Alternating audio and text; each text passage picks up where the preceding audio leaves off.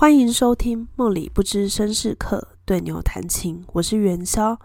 在这里我会介绍日本男公关店的文化和实际走访男公关店的心得。如果你对日本男公关店有兴趣的话，就让我们继续听下去吧。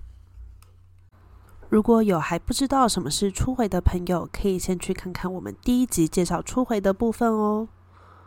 我们回到歌舞伎町啦，这次是为了要庆生，所以安排了4天3夜的东京行。第一天晚上，我参加了 YouTuber Aoi 酱的初回 tour。那它主要的频道有 Hoslogi 跟 Fu Channel， 大家有兴趣的话可以去看一看，我会把它贴在下面。虽然这个 tour 比直接进店还要贵一点点，但因为我还蛮想看看 Aoi 酱本人就是到底是个什么样的人物，所以还是报名参加了。那这个 tour 它是1个小时5000块日币，那有规定是8点进店，它会给你一个店的名单，你可以选说想要去哪一间店，最好是给它2到3天，就是你可以的时间。那他会去跟店家对，然后跟你确认说那请哪一天去，还有他会跟你确认集合的地点，然后会带你走到店里面这样子。那我选了 Luna Company 的 Heart。其实我原本对这间店不抱什么期待，但后来其实还蛮出乎我的意料的。哈斗直接进店的话，初回是90分钟3000块日币，净月和无酒精的饮料喝到饱，场内指名1个人免费，写真指名1位。Aoi 酱说这间店的飲み直し有比较便宜，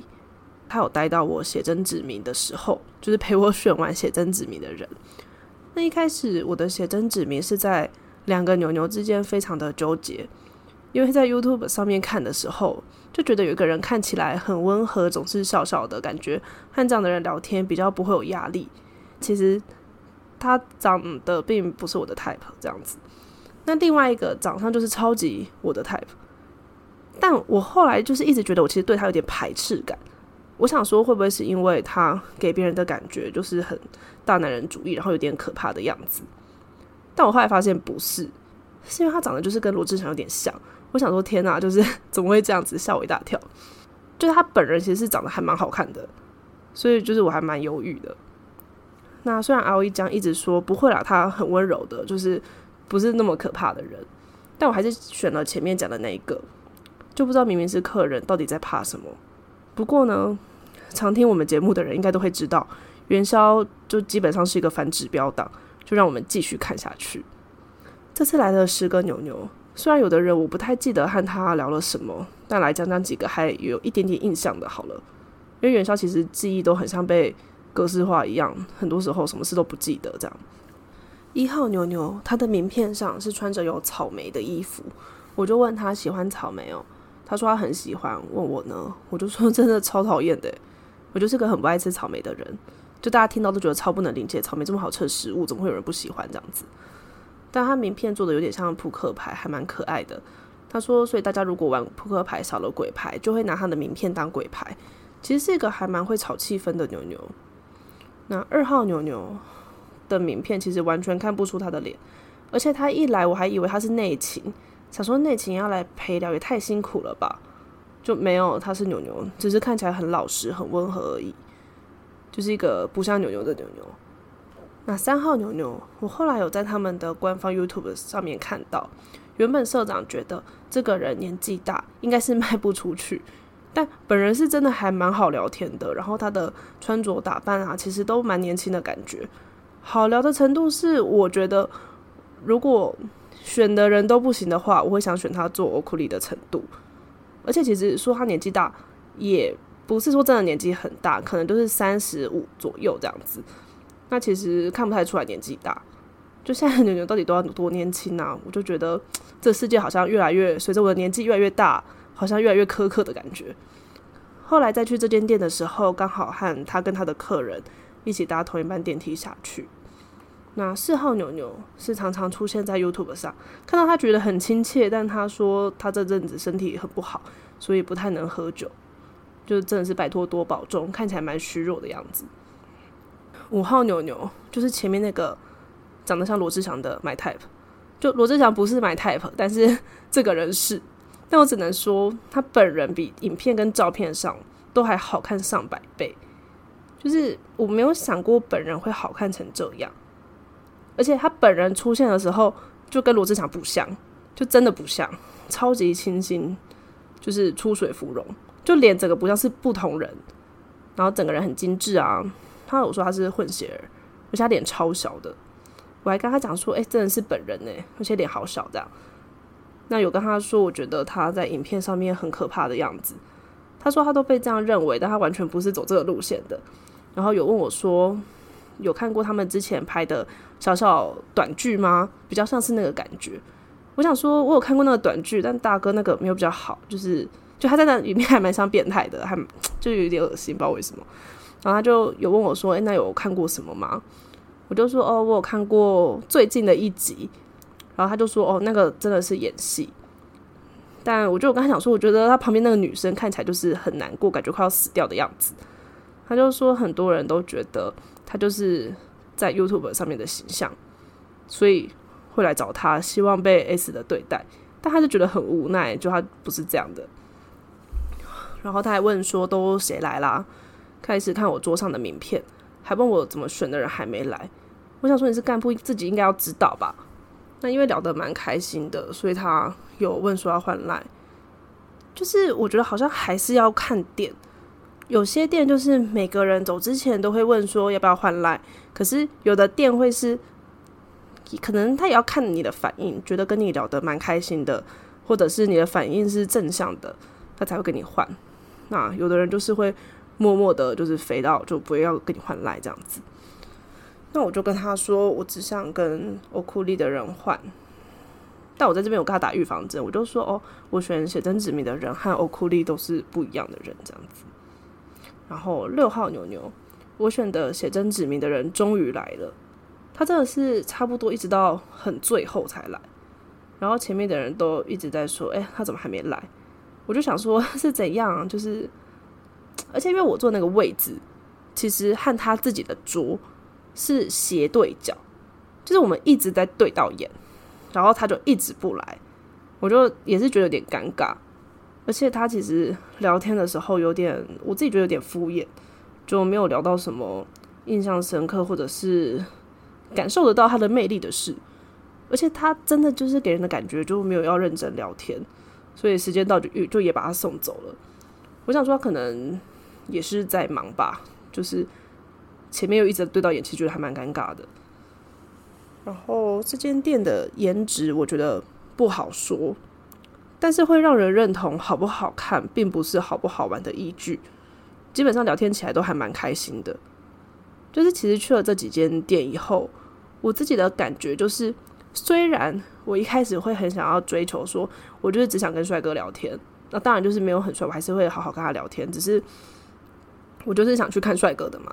但后来会渐渐的发现，有的时候有些人长得很好看，但他真的还蛮不好聊的。所以我觉得就可能走到一个程度会有点瓶颈。那后来我的欧库利指名选了5号牛牛，因为他真的看起来就是个霸气总裁，但是又很温柔，完全就是my type。然后他其实身板很好，然后很高，还有健身。那回来聊一下的时候，他有问我等一下还有事吗，我跟他说没有。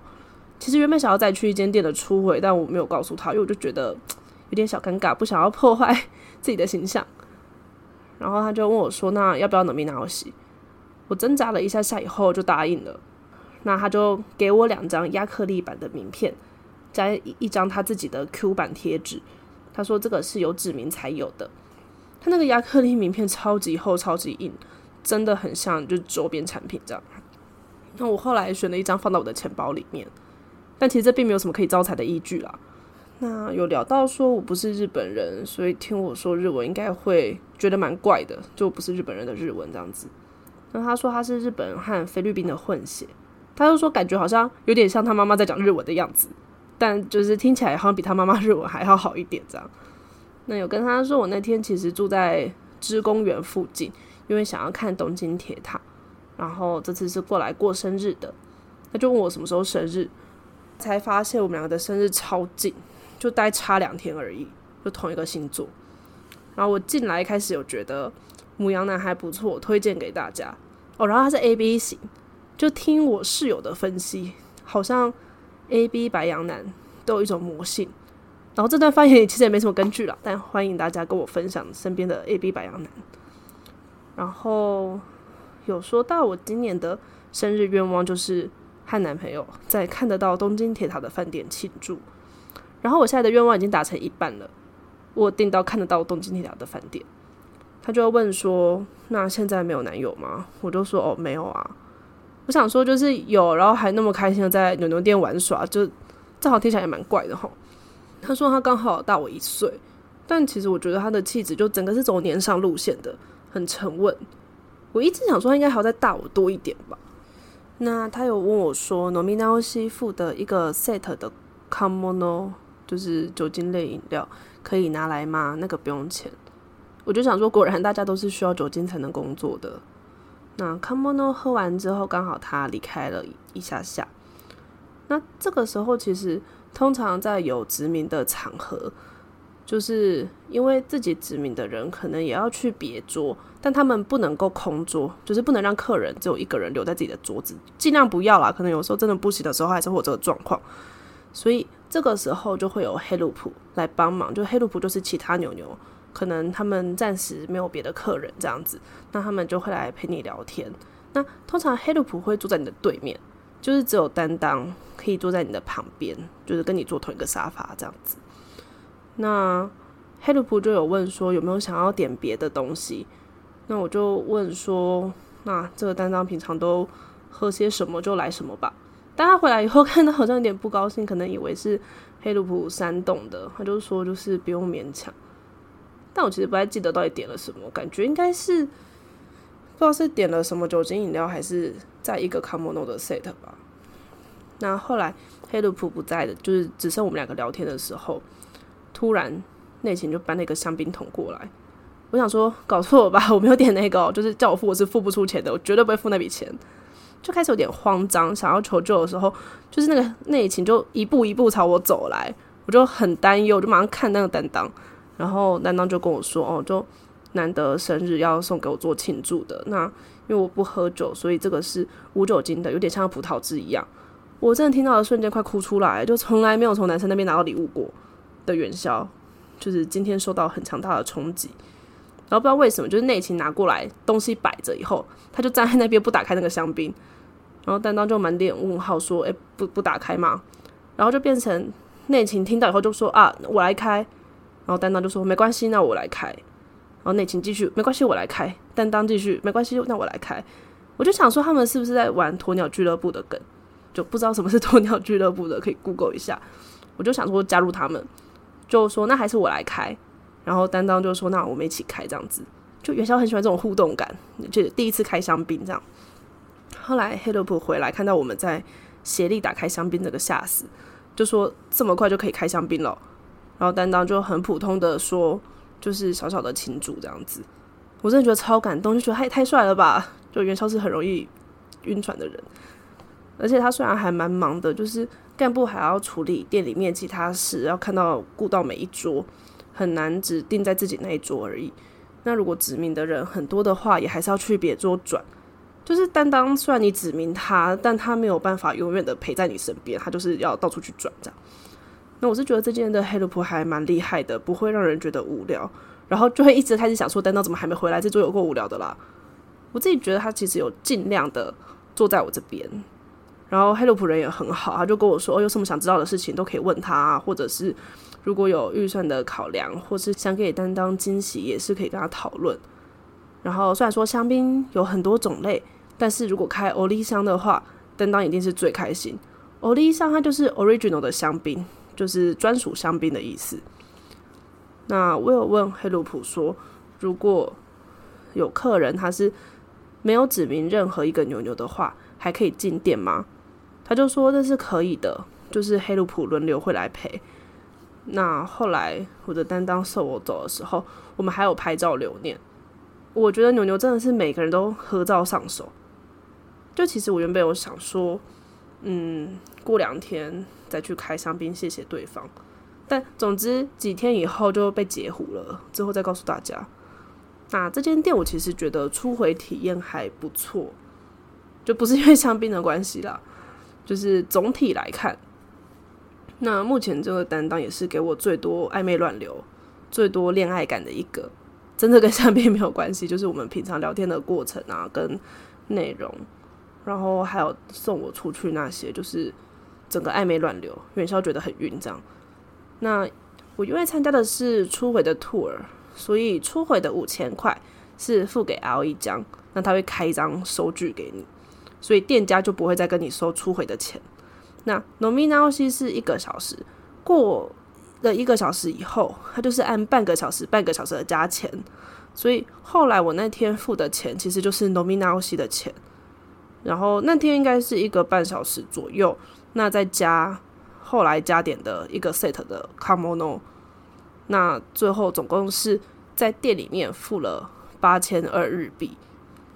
那可能会有人觉得说怎么好像这次的 Nominaoshi好像蛮贵的感觉，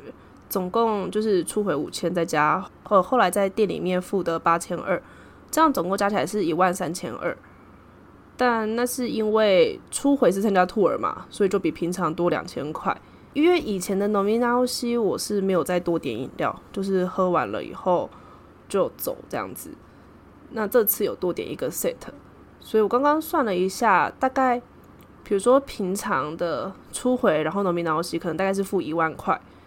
那这次可能多了3200，我觉得可以把它想成是一个 set 的 Kamono 的钱这样子，所以我觉得听起来好像其实没有特别贵，就是差不多和平常一样。那我们今天的节目就到这里，如果你对日本的牛牛店有兴趣的话，欢迎订阅我的 podcast， 也可以留言或分享给你的朋友，或是到元宵的 IG 留言哦，我们下次再见。